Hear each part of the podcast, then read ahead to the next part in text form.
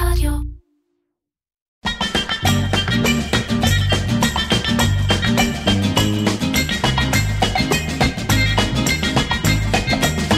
עיר קצ'ר, קריאיטיב פודקאסט, עם מירן פחמן.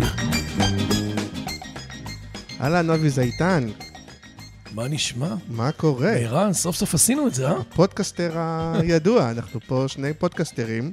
איזה כיף. אה, אתה אה, מומחה לייעוץ שיווקי ואסטרטגי, זה נכון? ככה כן, אומרים? משהו כזה, כן, אה? כן, כבר איזה, אני יודע, קרוב ל-25 שנה בעולם השיווק והפרסום. אתה סלב. בעולם הזה. משהו. לא, לא, הבנתי בשלב מסוים, כשיצאתי לעצמאות ב-2007, סוף 2007, הבנתי שאתה יודע, העולם הזה שאנחנו חיים בתוכו הוא עולם בסוף, אתה יודע, שיש חברות ייעוץ, אתה יודע, מקינזי, הביג פור, כן. יש משרדי פרסום ודיגיטל שעובדים יותר בטקטיקה וביישום, אבל אין כל כך מישהו שיושב באמצע, בתווך, ועוזר למנהלי שיווק, סמנכ"לי שיווק, מנכ"לים, להגדיר את הדרך, להבין כן. בעצם איך לייצר קפיצת מדרגה עסקית, ואיך לטפל בעצם בכל האסטרטגיה השיווקית. אז די מיקדתי את זה. אני זוכר שיום אחד, אחרי הרבה מאוד פגישות עם אנשים, עשיתי כרטיס ביקור, אבי זיתן, מומחה לשיווק ואסטרטגיה, ואז מישהו אמר לי, תקשיב, יש אלפי יועצים, אלפי יועצים כמוך, ועוד יהיו מלא אחרים. תחשוב איך אתה מנסה, אתה יודע, טיפה לייצר סוג של בידול, כמו שאנחנו מייעצים בסוף ללקוחות שלנו. אתה מכיר את זה. כן, אז שים נקודה, כי מפה נמשיך עוד שנייה, נתחיל. א', אה, אה, א', אני, נראה לי שלא צריך הרבה להציג, ותכף נדבר אולי גם על זה אחר כך. איך הגענו למצב שאתה שם מוכר ודמות מוכרת, ו... תודה. וכל הדבר הזה, זה לא קורה מעצמו רק, נכון? צריך לעבוד בזה כל הזמן. בזה. כן, כל הזמן. אה, ותכף נשמע, נשמע על העניין הזה, אבל נתחיל, אתה יודע שיש ספונסר שיפ, לפודקאסט שלך אין ספונסר שיפ, נכון? נכון, אבל אצלי יש ספונסר שיפ גדול, חשוב, משקיע פה באמת אין מיליונים. עליך. אה, תחרות הקריאיטיב, גרנות. שתחול, אני מקווה, ביוני, וההגשות יתחילו עוד מעט, ובעצם אה, יש פינת תוכן, שבכל אה, פרק אני מתחיל עם פינת תוכן, שבה האורח מספר לי על הגרנות שלו, נקרא לזה, על המהלך הקריאיטיבי שהוא היה שותף לו, כי גם, אולי תספר בקטנה, כי גם היית, אה, גם היית במשרד פרסום, וגם היית לקוח, והיית הרבה, אז יש לך הרבה מה לספר, שאתה הכי גאה בו, שיש בו אלמנט קריאיטיבי, שאתה אומר, אני הייתי שותף לדבר הזה שהוא קריאיטיבית הכי מגניב. אוקיי. אתה יודע, זה נורא מאתגר בעולם שלנו, כי עשיתי המון, כן. גם גם ביועץ וגם כלא. בכוונה אני לא מכין מראש, כי אני רוצה top כן, of mind. זה אני ספונטני, רוצה- אתה אומר. מה הדבר הראשון שיוצא לך? יאללה. אז תראה, אה, אני מרגיש כרגע שאנחנו נמצאים פה בתוך האירוע המאוד אה, חגיגי הזה, שאולי אחד המהלכים שאני מרגיש הוא הגרנות ש- שהייתי מעורב בו בצורה, בנימי נפשי, מה שנקרא, ועשה גם עבודה טובה, זה אלמן אלדובי. אתה זוכר את אלמן אלדובי, את הפנסיה של כחלון? כן, עשינו מהלך אה, מאוד יפה. אה, אלמן אלדובי עם מותג... החיקוי של כחלון. בדיוק, עם החיקוי כן. של כחלון, לקחנו אותו בעצם ככחלון, את אסי ישראלוב ככחלון שר האוצר, ולפני כשלוש שנים הם פנו אלינו, כשהיה את כל הסיפור של אה, פנסיה ברירת מחדל, הם קיבלו בעצם, היה להם כבר חצי שנה אישור לפעול בעצם אה, בזיכיון של אה, פנסיות אה, מוזלות, כן, איזה מופחתות. רפורמה של ממשלה, רפורמה, שאתה חייב לעשות, נכון. ואם אתה לא עושה, אז יש לך ברירת מחדל. בדיוק. והם ו- זכו במכרז הזה. הם זכו נכון? במכרז יחד עם עוד חברה אחרת, לדעתי זה היה, אני חושב שפסגות, ואז הודיעו שנכנסים אלטשולר שחם ו- ועוד חברות נוספות, והולך להיות פה תחרות מיטב דש, והם הבינו שבעצם הולך להיות פה אירוע כמו, אתה זוכר את הסיפור של חיסכון לכל ילד? כן. שאלטשולר שחם עשו עבודה מדהימה ולקחו 70% מהשוק, שזה היה המון, הרבה, הרבה כסף כן. לעשרות שנים, והבינו שהפעם צריך לעשות אירוע שיווקי. עכשיו, אתה נמצא בעולם של B2B ו-B2C, יש לך גם את החברות, וגם אותך ואותי, שצריכים בסוף לבחור את הפנסיה. כן. ויצרנו, בעצם הבנו באסטרטגיה שפנסיה זה פנסיה זה פנסיה, קומודיטי, אין הרבה הבדל. וכל מי שיהיה ברירת מחדל כנראה יהיה באחוזים נמוכים. אבל באנו ואמרנו, אצלנו תשלמו פחות, והיינו צריכים בעצם למתג את זה יחד עם הרפורמטור. אז לקחנו את אסי ישראלוב והפכנו אותו לכחלון. זה היה מאוד מאתגר, כי כל הזמן אנחנו נמצאים בתקופות של בחירות. ועדיין במשמרת ההיא הוא היה שר האוצר. כן. והפכנו אותו להיות בעצם דמות. זה היה קצת לפני כן, הבחירות, זה היה, הבחירות, הבחירות. זה היה קרוב. לשמונה חודשים לפני הבחירות. כן. וניצלנו כל יום עד הבחירות עצמן, כולל ביום הבחירות עצמו, שהיה אחרי זה במרץ או אפריל שנה אחרי, ובנינו אסטרטגיה שהביאה בסוף אה, כמה מיליארדים של הפקדות לקופות גמל ולפנסיות שלהם, בעיקר לפנסיה. עשינו את זה על עוד מוצרים נוספים, גם היה שם קרנות משרד. פרסום בתמונה? היה משרד הלקוח? פרסום בורודה קפלן, שעשו עבודה מצוינת, איתם הם היו כן. שותפים שלנו, והיה לקוח מהמם, איתי ברדה ורמי, המנכ"ל, כן. אה, ושי סלומון, אה, סמנכ"ל השיווק. לפני, אל תגיד שמות, כי אחר כך אתה תצטער שאתה שוכח הבנתי. מהשמות. אז אני לא אגיד כן, את כולם, אבל באמת, ואוריאל דובי, אני כבר אוסיף את ה... כן. ועבדנו איתם ביחד, היה מאוד בולט, אני זוכר. מאוד בולט, מאוד האמינו באסטרטגיה. אישרנו בדירקטוריון תקציב שיווקי שלא היה להם מעולם. הם היו במודעות של 0.1 אחוז בערך בלתי נעזר לפני המהלך, וקרוב לשמונה חודשים אחרי, הם היו במודעות של 40 אחוז בלתי נעזר בעולם של בחירה בגופי פנסיה, ובכלל בבתי השקעות, שזה היה אירוע מדהים. הדירקטוריון פרגן על זה, a history, ב- לפני מספר חודשים, הם נמכרו לפניקס ב- בכמה עשרות מיליונים. אני דווקא מעניין אותי הקאצ'קס. מעניין אותי, בטח שאלו אותך הרבה פעמים, לפני זה, רגע, הייתם צריכים לבקש אישור מכחלון או לא? יפה, לפי החוק, מצוינת. לפי הזה, אני עזוב אותי. אתה אה, צודק, אתה יודע. צודק. אז היו הרבה דילמות. כן. אז קודם כל, מותר להשתמש, כמו שאתה יודע, בעולם הפרסום, כן. בדמויות, אה, כל עוד זה נעשה. בצד הומוריסטי, כן, דמויות דמויות. פוליטיות או נבחרות, כל עוד זה נעשה. נכון. אני חייב להגיד לך שהתלבטנו קשות בסוגיה. אה, ניסינו לייצר קשר עם הדובר, הם פחות שיתפו פעולה אז בזמנו בתחילת הדרך, אבל מיד איך שהקמפיין הראשון עלה, אני דאגתי להעביר לו את זה. יחד עם כל הזה גם זה עשינו איזה אאוטינג מאוד חזק, הוא מאוד אהב את זה. הוא בעצמו בכנס הסוכנים אמר שהוא עבר לאלמן אלדובי, הוא רצה להראות את הסולידריות, כן. ונהיה מזה אירוע מאוד משמעותי, והוא הצטרף אלינו, ואחרי זה היה לנו באיזה, בעולם ה-PR, וראיינו תמיד אותו ואת אסי בכמה אייטמים, והדובר שלו והוא ביחד עפו איתנו, ועשינו איתם עבודה יוצאת דופן, שיתפו פעולה, וזה עבר כל פעם עוד גרסה ועוד גרסה ועוד לא, פעם. כי לא היה פה ביזוי, אבל כן היה פה שאלה, עלתה פה שאלה של כאילו הטעיה. כאילו, האם יש אנשים, כי אתה אומר, בסדר, נכון. זה, זה שחקן, לגמרי. כולם מבינים, כולם מבינים, ויש כאלה שיכולים להגיד, לא, לא כולם מבינים, יש כאלה שיכולים לחשוב ששר האוצר ממליץ על חברה מסחרית. נכון, אז בגלל שהוא היה בעצם הרפורמטור שיצר את הדבר הזה, כן. בדיוק כמו העולם המובייל שעוד נדבר עליו, שהייתי, כן. באתי ממנו, והוא לקח אחריות על הדבר הזה, אז הוקרנו אותו, אז זה נורא פרגן לו בסופו של דבר. גם לא. מה זה מרים? הוא היה לפני בחירות, הוא היה כן. צריך לספר לאנשים את ההישגים שלו. ברגע שאנחנו משקיעים 7-8 מיליון שקל במהלך עם, עם חמישה-שישה סרטים, כל פעם בכל פעם ניואנסים אחרים, הוא פתאום הופך להיות ממותג עם המהלך הזה בצורה זה מאוד... מקדם את הרפורמה כן, זה שלו. מלחים אותו. הוא אמר לנו, עזרתם לי מאוד, כי הרבה דברים שעשיתי אחרים בכלל לא ידעו.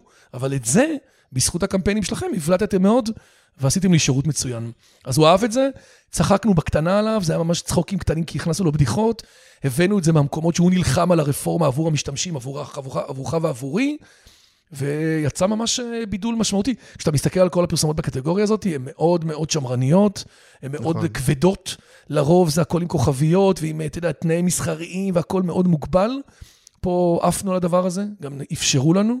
וכשהגיעו אחרי זה המתחרים הנוספים, שנכנסו וקיבלו גם הם אישור, שלושה ארבעה חודשים אחרי, כבר לקחנו אה, כמות גדולה מאוד של אה, הפקדות ופנסיות. עבדנו גם עם המעסיקים, נתנו להם שירות למעסיק, וגם בעצם בנינו top of mind אה, לך כן, זה ולי. מורכב לכמה קהלים כי בעצם. זה עד גיל 65-70, אז אתה צריך לדעת בעצם שהפנסיה שלך יושבת במקום שישרוד ויחיה, חברה יציבה, ושאני יכול, מה שנקרא, לתת לה בעצם את הכסף שלי, שלי כן. ושל המשפחה שלי. אז בוא נגיד רגע תודה בחלק הזה, ונגיד, א', תודה על הסיפור, ותודה לגרנות, תחרות הקריאיטיב הישראלית, ובאמת, אה, תכף יתחילו הגשות, ומשרדי הפרסום כולם בעניין, ויש אני ארים ציפייה, לך גם אם אתה רוצה. וגם הלקוחות אה, רוצים. ונראה לי כל התעשייה רוצה שתהיה אני חושב תחרות. about time שזה יחזור, זה כבר הרבה זמן היה כזה מדשדש, נכון, וכל רק עוד הכבוד. במילה, אה, אם כבר אמרתי בעבר, אנחנו מנסים לתקן את העוולות שהיו בעבר, אה, באמת הוצאנו את זה ממשרדי הפרסום, כדי שתהיה אובייקטיבית, כל השופטים הם- הם רק אנשי קריאיטיב, בכירים, אף אחד מהם לא עובד במשרדי הפרסום, אה, ההגשות יהיו זולות, קלות.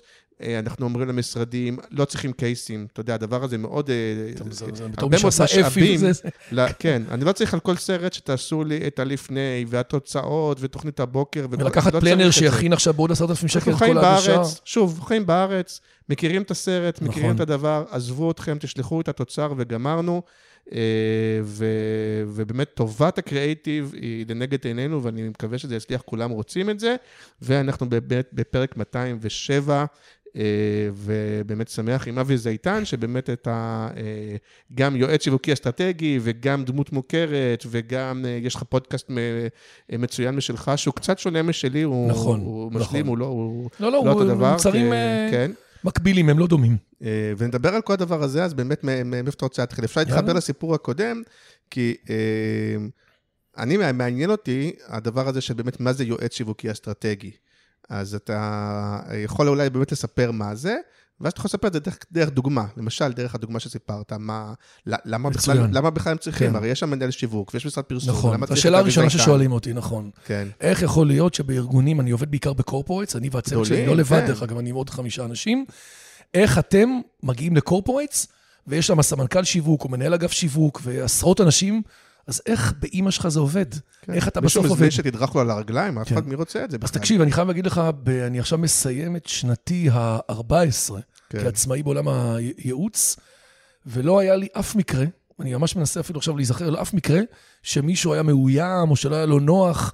הסיבה היא בעצם שאנחנו משרתם של אדונים. בסוף כן. אני מגיע לארגון, אין לי צורך בקרדיט, אני יכול מקסימום לפרגן בפוסט בסוף שהייתי מעורב בזה, אבל את המהלך ואת התוצאות ואת הדירקטוריון ואת הניהול קריירה של האנשים שאנחנו עובדים איתם, אנחנו בעצם מסייעים להם להצליח.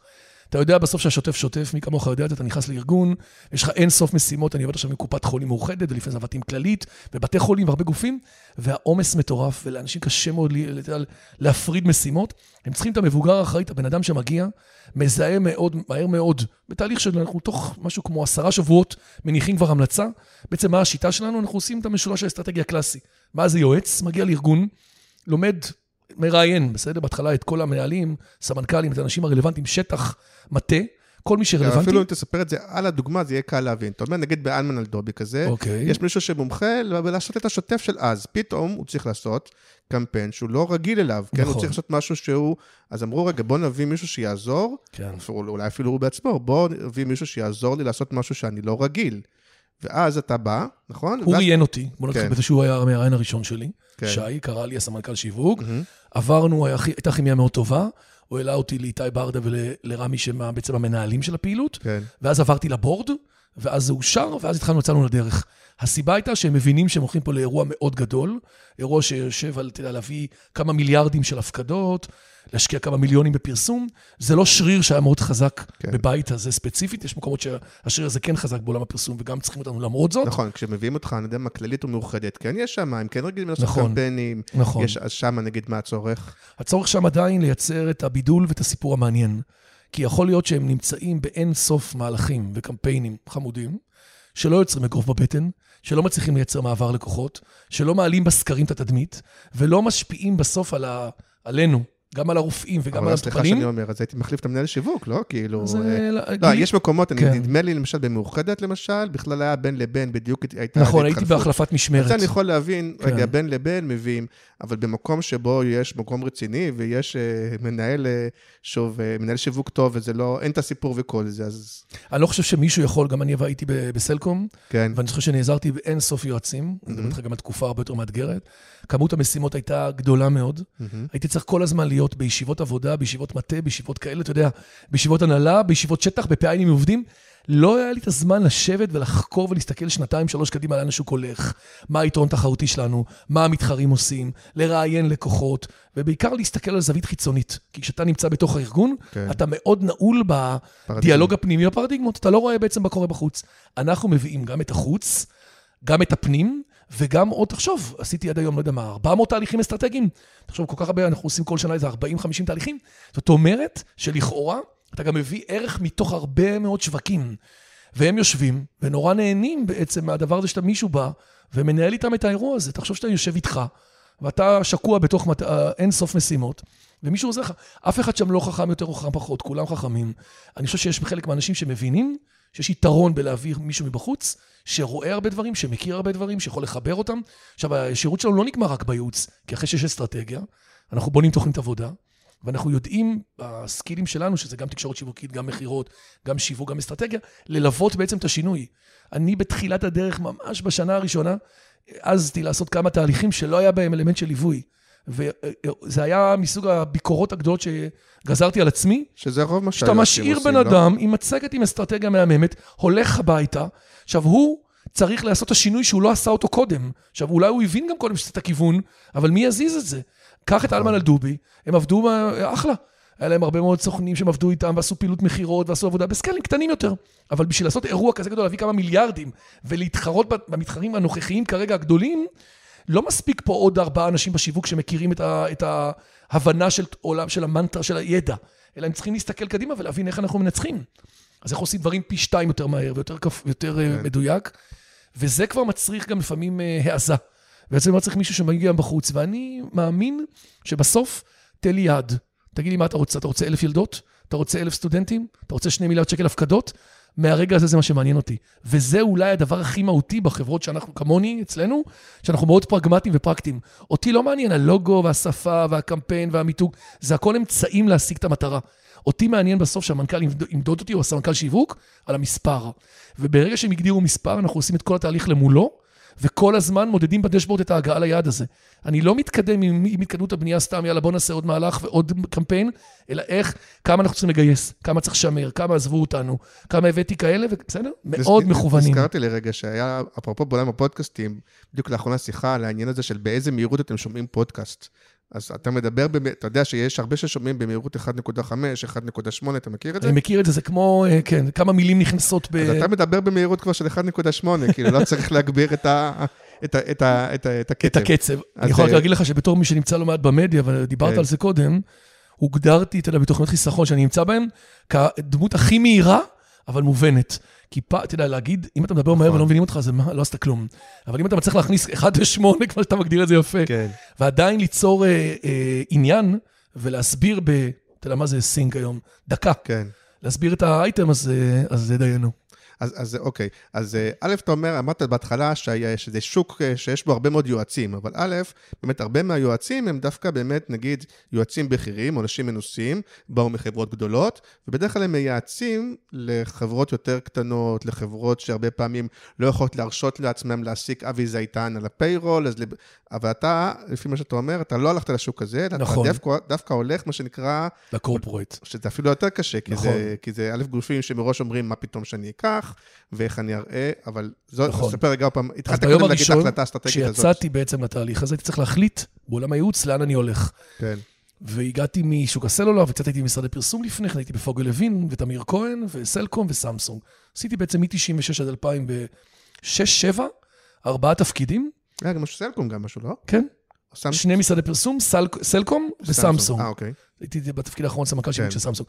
ואז, בעצם כשהסתכלתי קדימה, אמרתי, לאן אתה רוצה ללכת? עכשיו, ראיתי הרבה מאוד פלאנרים שיצאו ממשרדי פרסום, ועשו הרבה תהליכים בחברות יותר קטנות. שם היה אוקיינוס מאוד אדום. המון מצגות, המון planning, המון, אתה יודע, אנחנו מכירים את זה. ולא ראיתי שם יתרון יחסי שלי בעולם הזה מולם. כן. אמרתי, דווקא בתור מי שהגיע מארגונים גדולים, לפחות משניים שהייתי בהם אה, שש שנים, של הארגונים של 4,000 עובדים, ואתה מסתכל קדימה, אתה אומר, איפה הערך שלך? זה להוביל שינוי אסטרטגי ושיווקי בתוך ארגונים כאלה. כי הסיפור הוא, מירן, שאתה לא רק מביא את הפיצוח ואת הפתרון, היה לי מקומות שעמדתי מול אה, אוניברסיטת חיפה, עשינו שם תהליך אסטרטגי, מול דיקנים, מול רקטור, שזרקו עליי עגבניות, שאמרו לי, תגיד, אתה מטורף? אנחנו אוניברסיטה ערב, זה עברית, ערבית, זה בלוגו, אז יש להם שם יום, יום ענק, המון המון אירועים שהיו מורכבים, ואתה משנה לנו את הסיפור, משנה לנו את כל הזהות, זה כבר 60-70 שנה. יש מקומות שזה מאתגר, אבל אני למדתי, אתה יודע, בסוף, איך אה, לבוא מכוח השכנוע. אה, לא מלמעלה, לא, דווקא top down, אלא מלמטה. רגע, בוא נעשה את זה מובנה רגע. בקיצור, אז רק, רק כן. לסכם את הנקודה, המיקוד היה ב corporateים, כי בסוף זה, זה ארגונים שיכולים להחזיק אותך במודל העסקי, שיחסית אנחנו לוקחים לא מעט כסף. יש תהליך גדול, ואחרי זה ליווי ב retainer של לא מעט שעות, כן. של עשרות שעות, ורק ארגונים גדולים מאוד יכולים לשלם את זה. שתיים, היישום והמימוש מהירים. כל מה שאני חולם בלילה אני יכול לעשות בבוקר, הרבה פעמים בארגונים כאלה, למרות שזה נתפס הפוך, כי יש להם את המשאבים ואת היכולת, והם נותנים לך את המקום לעשות את זה. ודבר שלישי, אתה יכול לחיות בהם הרבה זמן.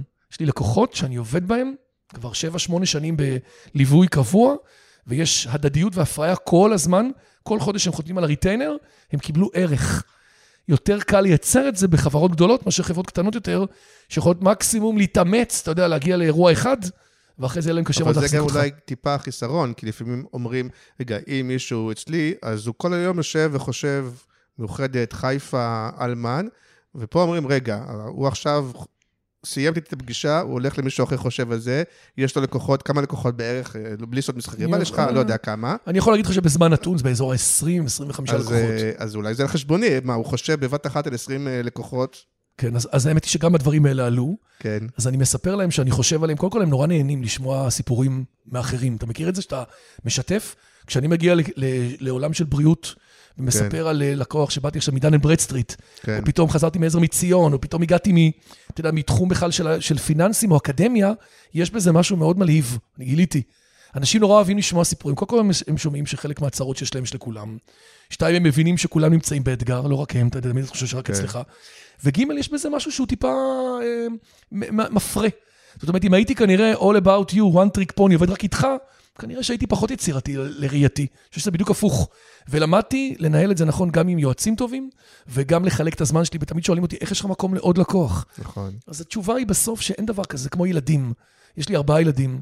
כל פעם שהיה עוד ילד, אמרתי, אבל איך יהיה לי אהבה לעוד ילד? ועוד ילד, איך אני אוהב את כולם כמו הראשון אבל אין והשני? לך אפילו עם עצמך, אני עצמאי הרבה יותר צעיר ממך, אבל אני לפעמים מרגיש, אני לא יודע מי להגיד, כש- כשיש לי כבר אה, שישה לקוחות במקביל, אני עם עצמי מרגיש, אני כאילו, אני מרגיש שאני כבר לא יכול עוד אחד, אני, אני מרגיש שכבר יש לי סמטוחה במוח, שאני מרגיש בעצמי, עזוב את שהם רוצים, יכול להיות שהם רוצים, ש- שאני כבר לא אהיה, במש... כן, אני יכול בשביעי אני. כבר לא מספיק מקצועי, אני... אז תשמע, יש, אני גם ADHD, לדעתי כן. יש לי שילוב גם של היפר וגם קשב וריכוז, בוודאות. כן, אה, חלק אפילו הבחנתי לפני כמה שנים רק בשביל לבדוק, אכן.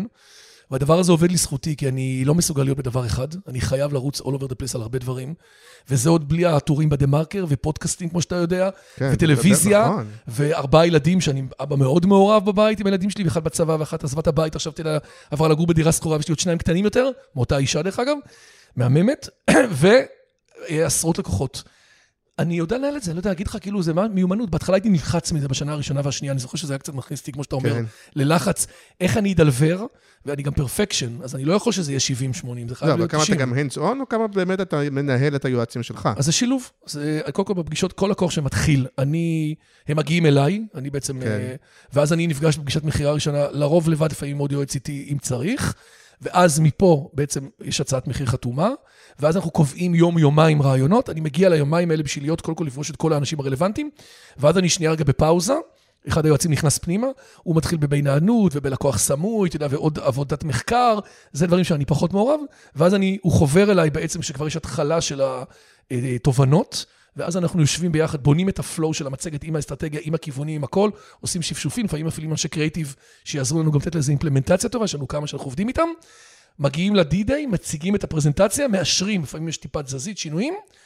Once אישרנו, עוברים לליווי, תוכנית עבודה, ועכשיו מתחילים פורום מכירות, פורום שיווק, פורום, ממש פורומים. ובסוף זה על הכתפיים שלך, כן, כלומר, זה אז לא... כן, כן ולא. זה, זה לא זה כמו כאילו- הרבה פעמים במשרדים אה, גדולים, שיש הרבה פעמים גם כביקורת. מגיע נגיד המנכ"ל או משהו כזה, הוא בא לפגישה ראשונה, לפרזנטציה, זה די פעם אחרונה שתראה אותו, אם כן יש נכון. משבר, ואז... אבל הרבה פעמים, כן, יש אנשים, ווטאבר, שמנהלים את זה, סמנכ"ל זה, סמנכ"ל זה, פה אתה ממש מנהל... אני מנהל את זה. אני אני גם- לא יכול להתחלק עם זה, אני אין זון, הם גם אומרים לי את זה, שחלק מהסיבות שהם בוחרים בנו זה שאני אהיה מעורב בפרויקט ואני לא אבוא מלמעלה, ואני מחויב לזה, וכשאני מחויב אני עומד במילה שלי. זה לפעמים תובעני, לפעמים יש ימים שבועות יותר אה, אינטנסיביים, פתאום יש לך שבוע עם שלוש פרזנטציות, ככה יצא, למרות שאתה מנסה, אתה יודע, לנהל את זה. כן, פתאום יש לך, הנה השבוע הזה למשל, אנחנו חוזרים מחופשה, הייתי גם באילת שבוע שבוע עם ילדים, וכל הימים, אתה יודע, ימים לא פשוטים עברו עלינו, נכון, עם כל החגים. כן. שבוע יש לי שלוש פרזנטציות. אתה אוהב את אילת, נפגשנו כאן פעם נכון, באילת. נכון, אני מאוד אוהב את אילת, בעיקר כן. המשפחה שלי אוהבת את אילת. כן, אני גם אוהב, לא מתבייש להגיד. יש זה איזה כאילו משהו נחשב כאילו... מין, מי שאוהב את אילת זה כאילו המוני... אני אוהב את אילת גם. תקשיב, עיר מהממת.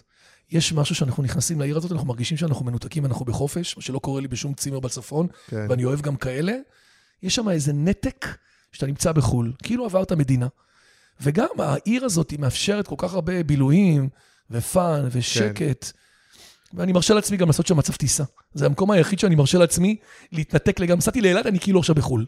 כן. אז אמרתי שנפגשנו וזה, אבל אנחנו לא מכירים מאוד מאוד טוב, ואני, אה, כשיש אורחים שאני לא מכיר מאוד טוב, אני קצת כזה מברר, אני חייב, חייב להגיד שאני קצת, אה, גם כתבתי בקבוצה, וגם כזה אני מברר עליך. כן. אז, אז באמת אני יכול להגיד לך שבאמת אה, הפתיע אותי לטובה, ש, אה, שבאמת אנשים שעבדו איתך אמרו, תקשיב, הוא מפשיל שרוולים, והוא לגמרי, בסוף הוא גם יעשה את ההגעה אם צריך. כלומר, לגמרי. אני באמת הייתה לי איזו מחשבה כן. כזאת, אולי הוא כזה... מלמעלה. כן. אה, ומצד שני, אני חושב שהרבה אנשים שלא עבדו ולא מכירים, אז כמו שלפעמים אומרים לי, תגיד לי, מה אתה עושה בחיים? פודקאסט? אתה מכיר את זה? אז מה אבי זייתן עושה בחיים? הוא בטלוויזיה הוא בטל-. כן, נכון. נכון? כאילו. תשמע, טלוויזיה זה קטע. אתה יודע, במשך חמש שנים שהייתי עצמאי, לא נגעתי בשום מדיה. איגוד השיווק, הייתי חבר הנהלה, אז פה ושם איזה טור קטן. והייתה לי מין חוויה, לא יודע אפילו להסביר אותה, רגשית, שאני משרתם של אחרים, ואני לא הנושא. והם צריכים להיות, ואני צריך לעזור להם, והייתי עוזר ללקוחות שלי להגיע לאייטמים, אתה יודע, עבדתי בזה, נכון. יחד עם משרדי היח"צ. ואז יום אחד, אה, לקוח שלי, עופר חברוני קוראים לו, היום סמנכ"ל במאוחדת, הוא היה אז בכללית, כן. וטלי סקלר שעבדה איתו, הם היו שניהם בכללית, הם, היא עדיין שם. אמרו לי, תקשיב, זה הפוך. אתה מחר כמדיה, הולך למדיה, אז אנחנו מרגישים הרבה יותר נוח להביא לך עוד פרויקט ועוד פרויקט, ואתה יודע, עוד בית חולים ועוד משהו, כי הארגון מכיר אותך. טעם. נכנס לחדרים, אומרים, לקחנו את הכי טוב, כמו שלקחנו את מקינזי, אז לקחנו אותך. ויש בזה סוג של כסת"ח, גם נורא חשוב, זה גם באלמן דובי עלה, הסיפור של המדיה מאוד עבד כלפי פנימה להנהלות, ואני גם עובד עם רוטשטיין בהדסה, שאנחנו, זה מאוד בסוף משפיע על אנשים, אני לא נעים לי להגיד, אבל זה מתחיל מהמזכירה שאתה נכנס אליה, עזוב כבר בקניון עם תמונות וסלפי, כבר הגעתי לסלפים, כן. וכל מיני כאלה, אבל עזוב את זה, בלקוחות הקיימים, זה מעורר איזשהו סוג של, אה, אם אתה בטלוויזיה זה אומר שאתה טוב. פרדיגמה, כמו שאם זה יקר זה בוטיקי ופרימיומי, ואם, נכון, מין דברים שאנחנו למדנו לקבל, יש בזה משהו שעוזר. עכשיו, בסוף הבנתי שהם גם, הרבה פעמים זה עוזר לי לעזור להם, והפוך, וגם באיזשהו מקום זה מקצר את הדרך. אני אהיה איתך אותנטי ואמיתי. בסוף אני- מגיעים אליי, ואני פחות צריך להגיע. פחות, נכון. זה, הכיוון הוא one, one way, ולא ללכת ולקושש לידים, וללכת לפגישות מכירה ולסגור אחד. אני אומר את זה באמת, כי בשנים הראשונות זה היה יותר ככה. אתה יכול ללכת לשש-שבע פגישות ולסגור אחד או שניים. והיום היחסי המרה יותר גבוהים, וזה כנראה עוזר לי יותר, ואז אני החלטתי שבסוף אני עושה את זה, למרות שאשתי לא מתה על זה. לפעמים זה מתיש אותי, אני אומר לך את זה פתוח, זה נשמע קצת, אה, זה, פתאום בשבע וחצי בערב להגיע לשדרות ההשכלה לעשות אייטם, ופתאום אני באיזה אירוע ואומרים לי, אני צריך סינק עכשיו, והמחויבות שלי אליהם זה עכשיו, אין אה, לא. ופתאום אומרים לי, תגיע עכשיו לשדרות, אתה יודע, הרחוב הכי מצטלם בטלוויזיה היום זה שדרות ההשכלה, אתה מכיר בתל אביב. כל הדוחה, כל העצים שם לדעתי קיבלו כן. כבר זמן אוויר מטורף. אה, ואני עובד איזה- בזה. יש איזה הסכם קבוע עם... אה, מה, תוכנית חיסכון? כן, או- בחיסכון אני נמצא די הרבה יחסית אצלם, ויש לי uh, טורים שאני עושה, טור קבוע, יש לי בלוג בדה מרקר, ואייטמים, פעם הייתי עושה, הייתי זונה של מדיה, והייתי עושה את זה כמעט בכל מקום, המון גם בערוץ 10 שעוד היה, ואחרי זה ב-13 וב-12. התחרות בין הערוצים הול- הולכת ומקשיחה יותר, והיום אני יותר אה, מחובר ל-12, אני לפעמים עודד בן עמי. הרבה פעמים עופר חדד, אבל לרוב בתוכניות חיסכון עם מעיין פרטי כן, וגידי אומר... העורך וכאלה, כן. שאני עוד פעם, אני, כאילו, זה קטע שאני, חלק מהדברים אני מרגיש על עצמי, למרות שאני כאילו, נגיד, בעשירית מה, מהעוצמה שלה, אבל יש משהו, עוד פעם, שנגיד, אה, אה, חלק מהדברים שאני עושה, נגיד, הפודקאסט או הקבוצה והאלה, אז זה לא, לאו דווקא בשביל להביא לקוחות, כי שוב, כדי שיהיה לי, אני יודע מה, אני בשביל לחיות צריך את החמישה, שישה, שבעה לקוחות, יש, אם ממילא באים. אבל יש בזה משהו שהוא באמת, הוא באמת, הוא סוג של פרמיה, כלומר, אתה אפילו כמו סופרנני כזה, אתה, ככל שאתה, עוד פעם, ואתה יותר ידוע, יותר מפורסם וזה, אתה, אמיתי, אתה פשוט יכול לבקש יותר כסף. זה, נכון. זה, זה לגמרי מותג. נכון, אתה פשוט נכון. פרמיה שאתה אומר, לעבוד עם אזיבי זיתן, זה קצת יותר יקר, כי כן. הוא מוכר. אני לא רוצה לעוף על עצמי. לא, אני אומר, חשיבה... אנחנו בשיחה עכשיו. אמיתית שאתה שואל אותי, כן. אני רוצה להרגיש נוח במקום הזה, כן. כי בסוף יש, יש, זה נשמע הרבה פעמים שאנשים פוגשים אותי, אומרים לי, אני רואה משהו כל כך שונה מהטלוויזיה, כי זה יוצר גם image מסוים עליך ותדמית, אבל כן, זה מאפשר לך לגבות פרמיה, זה מאפשר לך לעשות שיתופי פעולה יותר גדולים, פונים אליי הרבה מאוד לקוחות, אני בזמן נתון מקבל כל שבוע איזה 4-5 הצעות לפרויקטים, ואז אני מגיע אבל אז לפגישה, פונים אליך גם באמת הקטנים, כן, או לפעמים גם. או... זה לא מייצר גם איזה רעש כן. כזה שהוא פחות, כן, כאילו, גם. כי אתה נגיש... אני נגיד, אני חושב, שוב, סליחה שאני... זה, לא צריך לבקש סליחה, אנחנו פה באיזה... לא, כן. שאני חושב שנגיד הפודקאסט הזה הוא נורא, הוא יחסית ברנז'אי, מדברים במושגים, אה, אה, העסקים הקטנים אני חושב פחות מקשיבים, זה פחות הדיבור שלהם, זה, אז ממילא זה סוג מסוים. עצם זה שאתה כאילו בתקשורת, תוכנית חיסכון וכאלה, אתה כאילו בעצם נורא נגיש גם למספרות, אני אקרא לזה ככה. אני מקבל וואטסאפים, אני מקבל, אתה יודע, בפייסבוק, אני מקבל בכל מדיה, כן. כל יום איזה 20 הודעות, ראיתי אותך באייטם הזה, יש לי מיזם כזה וכזה, אני רוצה. עכשיו, באופן מאוד מאוד אה, אה, פשוט, אני מדבר עם כולם. זאת אומרת, קודם כל החלטתי, כן. על עצמי, אני פונה לכולם, חוזר לכולם, ובשיחת הסינון בטלפון אני די מסביר שהפרויקט עצמו, לא יודע, נניח תהליך עולה 100,000 שקל, הוא אומר לי, יש לי 20-30, אני אומר לו, אני ברגע זה מעביר אותך לעוד שניים שאני מכיר, יש לי כבר גלריה של יועצים, אתה יודע, בטיר שעובדים אה, לבד, אין להם מערכת והם כן. פחות אה, זה, מפנה אליהם, והרבה פעמים אני עושה שידוכים לא רעים בכלל, ואחרי זה הם עובדים ומתחברים, ואנשים מלווים. הנה היה לי איזה אקדמיה. זה גוזר או לא גוזר? לא, לא גוזר. באמת? לא גוזר. בעולם של ייעוץ, לא, זה זמן עבודה, זה שעות עבודה. במקרה, לפעמים אני יכול לגזור אם אני מתווך, נניח, פרויקט, כן. או אני עושה דברים מסוימים גדולים. היום אני ממש כאילו, אה, ממש, אם אני מפנה אליך פגישה ואתה כאילו עושה את זה כשעות עבודה שלך, לא גוזר. כי אני דווקא, עוד פעם, אני גם, זה דבר שאני מהרהר בו.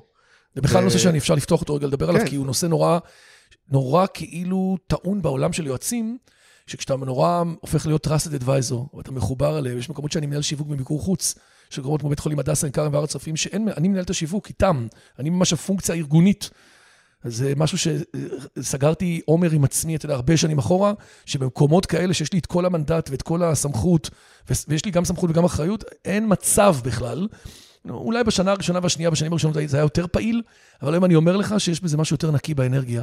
אתה מקבל כסף טוב מהלקוח שלך, תהיה בעבורו ב-100%. זהו, כי דווקא ברכשושים, וגם, שוב, אתה בטח תגיד, ככל שאתה גם יותר מוכר, יש יותר לשונות אה, ברור, טובים, ברור. ורכשושים וזה. כן. דווקא ברכשושים, בעניינים וזה, זה כן חלק, תגיד אם אתה מכיר, שאומרים בכלל, כן, הוא כזה אחד שגוזר עמלות, הוא מעביר, הוא עושה כל מיני...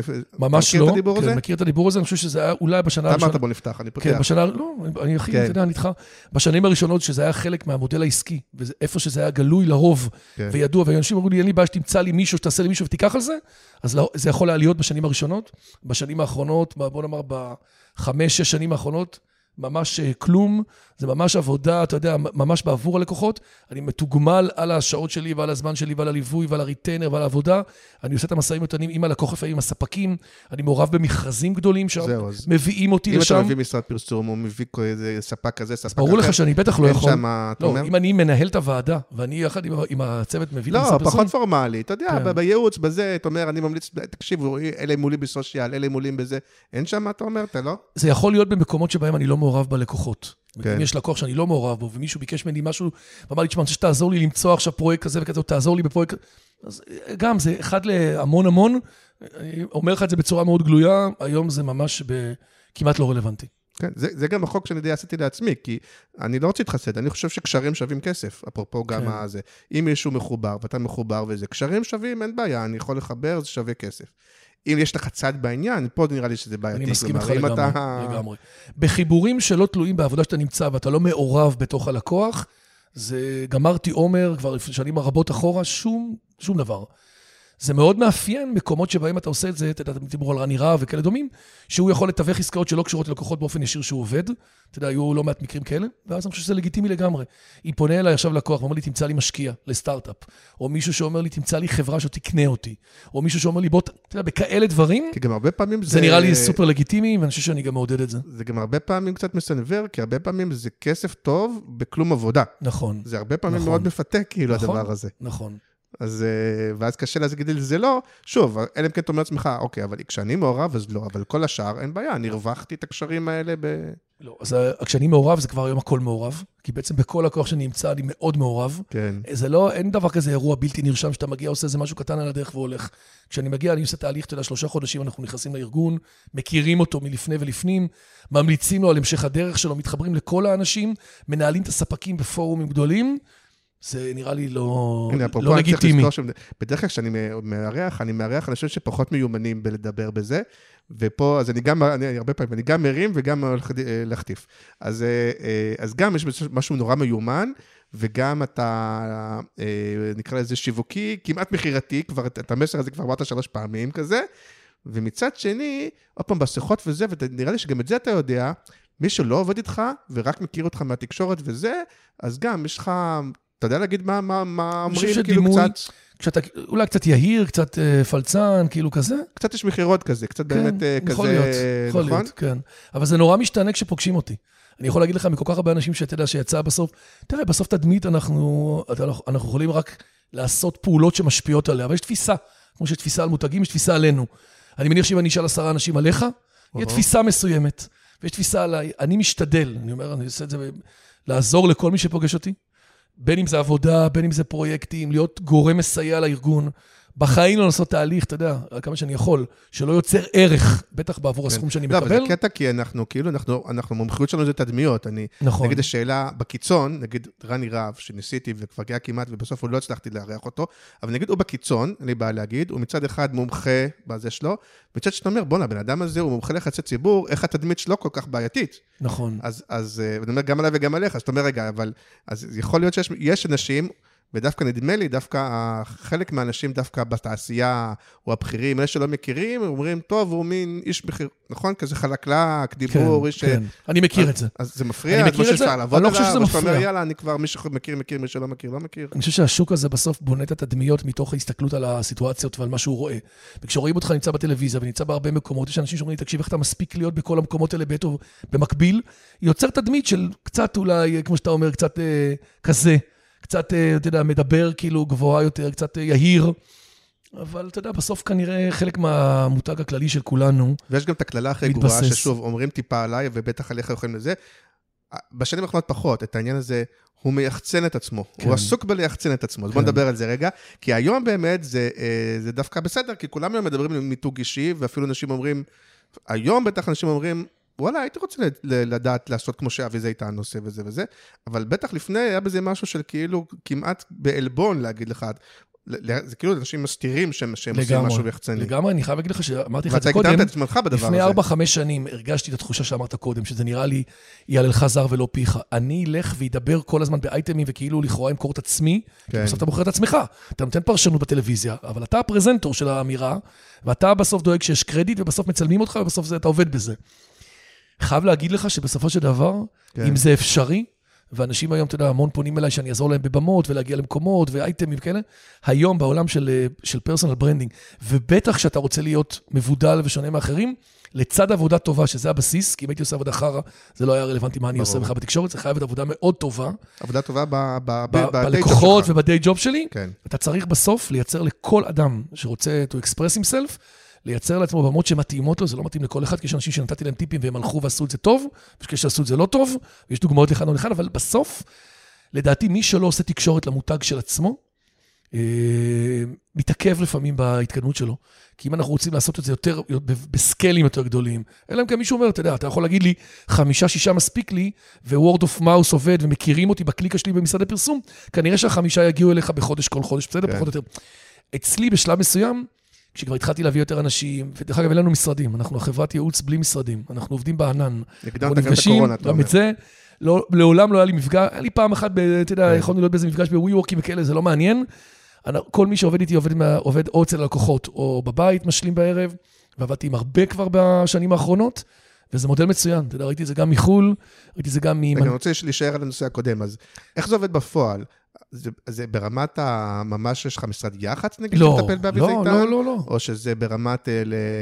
לנהל ולתפעל קשר עם עיתונאים, קשר בלתי... הכל ישיר, הכל ישיר. או איך, איך, זה- איך זה עובד בפועל? אז אין לי שום איך משרד? יח"צ. כן. תמיד יש את המקרה הזה, כמו בסינדרלה, שיום אחד, במקרה, כן. לפני כמה שנים טובות, לא יודע, שש, שבע שנים אולי יותר, הייתי בפגישה אצל לקוח. נכנסה מישהי שהיא ביח"צ של הלקוח, ואמרה, אני פה עם העורך של תוכנית חיסכון, זה היה בחור בשם רותם דנון עוד אז. כן. והוא צריך- של- לא. הוא עורך של אולפן, ליברל. אבל עכשיו הוא ליברל, הוא גם נכון. ערך את אולפן שישי באיזשהו נכון. שלב, כן. והוא הוא צריך מישהו שידע לדבר בתחום הבנקאות, אני לא אשכח את זה, לתת אייטם בלייב, זה היה נורא מלחיץ אותם, הלייב הזה, כי אתה לא יכול לעשות כלום, זה או שזה מצליח או שזה לא, לדבר עכשיו מול נחמיה שטרסלר באיזשהו אייטם בנקאי. ואז הסתובבתי אליה, אמרתי לה, האמת היא שאני מוכן. היא הסתכלה עליי עכשיו, תשמע, היא ראתה אותי, זה לא שהייתי בלי פרופיל תקשורתי, גם לפני כן. חמש-שש שנים היה לי בכל זאת. היא אמרה, אתה יודע מה היה לה מדהים? דיברה עם רותם, הוא אמר לה, אני מכיר אותו, סבבה. שבע ורבע בשדרות ההשכלה שיגיע. עכשיו, להגיד לך את האמת, עם כל הניסיון והכל, זה היה פעם ראשונה טלוויזיה לייב, תוכנית חיסכון, שמו- 20 אחוז רייטינג, רבע לשמונה בערוץ 12, זה לא היה אה, מבחינתי טריוויאלי האירוע הזה. כן, אני זוכר את עצמי יושב באוטו למטה, ומנסה שם האייטם היה מאוד פשוט מבחינתי בידע ובשכל, כאילו לא היה בו איזה... אבל עצם ה... עליתי למעלה עם החולצה הנכונה, אתה יודע, זה בלי פסים, בלי נקודות, בלי הזה, בלי זה, עם כל הכללים שלהם, נכנסתי לאולפן, והיה מצוין, ומאז הוא הפך אותי להיות, היה לי, נהיה לי כל, כל שבוע שניים, שלושה כאלה, ואז גידי ויני שהעורך התחלף, התחברתי אליו גם, איש מאוד חכם, מאוד יוצא דופן, הוא מנהל את התוכנית הזאת כבר המון שנים, זה שלו. אבל מעבר לזה, אתה יושב כמו, ב- נגיד, אתה אומר, כמו עושה ללקוחות תוכנית שיווק או תוכנית זה, אתה אומר לעצמך, אוקיי, אני רוצה, תכף נדבר, אולי זה יתחבר תכף לפודקאסט. אני רוצה, חושב, עדיין הטלוויזיה היא המלך, אין מה לעשות, אני רוצה להיות נוכח בטלוויזיה, אבל זה לציבור הרחב. מעבר לזה, הייתי רוצה גם בציבור המקצועי, כן, אז אני אעשה כן. לעצמי טור כן. בזה, אני, כזה, אתה מתכנן את, לעצמך? האם אני מתכנן את האסטרטגיה התקשורתית ושל... כן, התשובה היא כן.